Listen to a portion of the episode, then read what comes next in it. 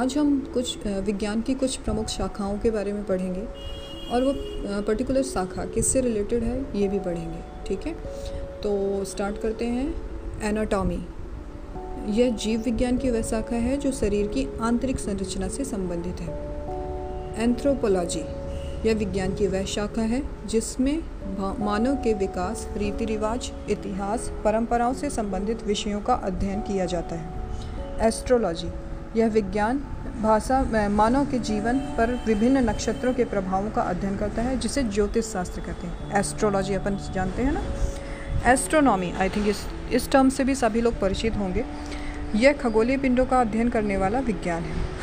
Chemotherapy अपन लोगों ने बहुत सारा सुना है ये कीमोथेरेपी कैंसर से रिलेटेड जो भी आपका उपचार होता है कीमोथेरेपी ठीक है, यह चिकित्सा विज्ञान की वह शाखा है। जिसमें रासायनिक यौगिकों से उपचार किया जाता है। ये कीमोथेरेपी अपन ने जनरली कैंसर के टर्म में सुना हो तो वहाँ पे यूज़ होता है जनरली ठीक है? सिरेमिक्स ये टेक्नोलॉजी की वह शाखा है जो चीनी मिट्टी के बर्तन तैयार करने से संबंधित है।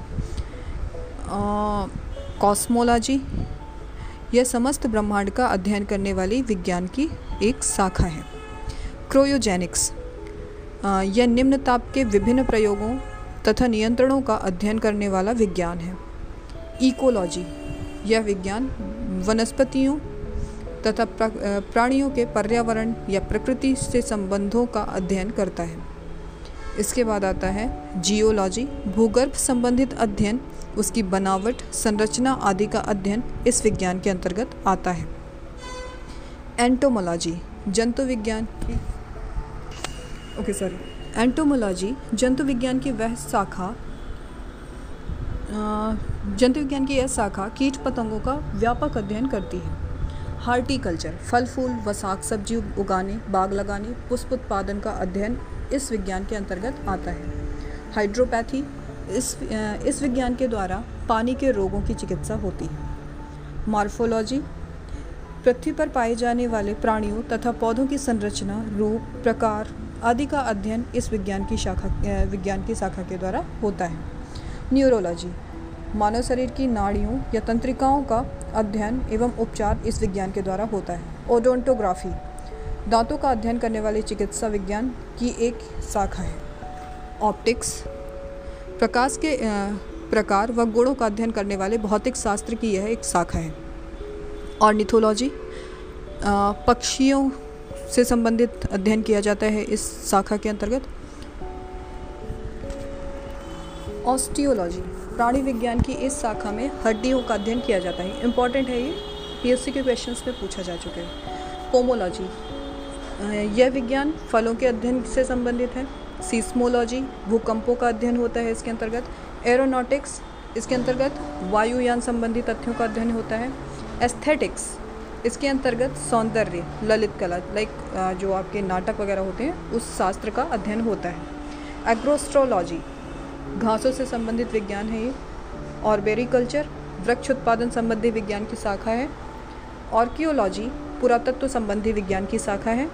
एस्ट्रोफिजिक्स यह नक्षत्रों के भौतिक रूप से संबंधित खगोलीय तथा खगोल भौतिकी विज्ञान की शाखा है। कॉन्कोलॉजी इसके अंतर्गत संख विज्ञान, मोलस्क साइंस का अध्ययन किया जाता है। कॉस्मोगोनी। इसके अंतर्गत ब्रह्मांड की उत्पत्ति से उत, ब्रह्मांड उत्पत्ति के सिद्धांत का अध्ययन किया जाता है। कॉस्मोग्राफी अपन कॉस्मोलॉजी भी पढ़ा था यह भी आ गया कॉस्मोग्राफी। इसके अंतर्गत विज्ञान रचना संबंधी ज्ञान का अध्ययन होता है। क्रिप्टोग्राफी। इस शाखा के अंतर्गत गूढ़ लेखन या बीज लेखन संबंधी ज्ञान का अध्ययन होता है। एपिग्राफी, इसके अंतर्गत शिलालेख संबंधी ज्ञान का अध्ययन होता है। जैसे शिलालेख लिखते थे ना, उसकी लैंग्वेज वगैरह समझने के लिए इस विज्ञान की शाखा का उपयोग किया जाता है। हीलियोथेरेपी सूर्य के प्रभाव से चिकित्सा करने की प्रक्रिया को कहते हैं। हाइड्रोपोनिक्स इसके अंतर्गत जल संवर्धन का अध्ययन किया जाता है। हाइड्रोस्टैटिक्स इसके अंतर्गत द्रव स्थैतिकी का अध्ययन होता है। लेक्सिकोग्राफी शब्दकोश संकलन तथा लिखने की कला है। न्यूमेरोलॉजी अंकों का अध्ययन होता है इसके अंतर्गत। न्यूमिस न्यूमिसमैटिक्स इसके अंतर्गत पुराने सिक्कों का अध्ययन किया जाता है। फाइकोलॉजी सवालों का अध्ययन होता है।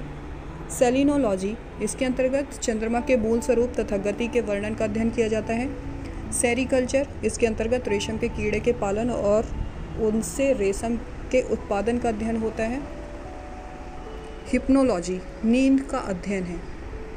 टॉक्सिकोलॉजी, इसके अंतर्गत विषों के बारे में अध्ययन किया जाता है। इस प्रकार ये कुछ विज्ञान की शाखाएँ थी जिसके बारे में हमने पढ़ा। आई होप कि ये ऑडियो आपको पसंद आएगा। Thank you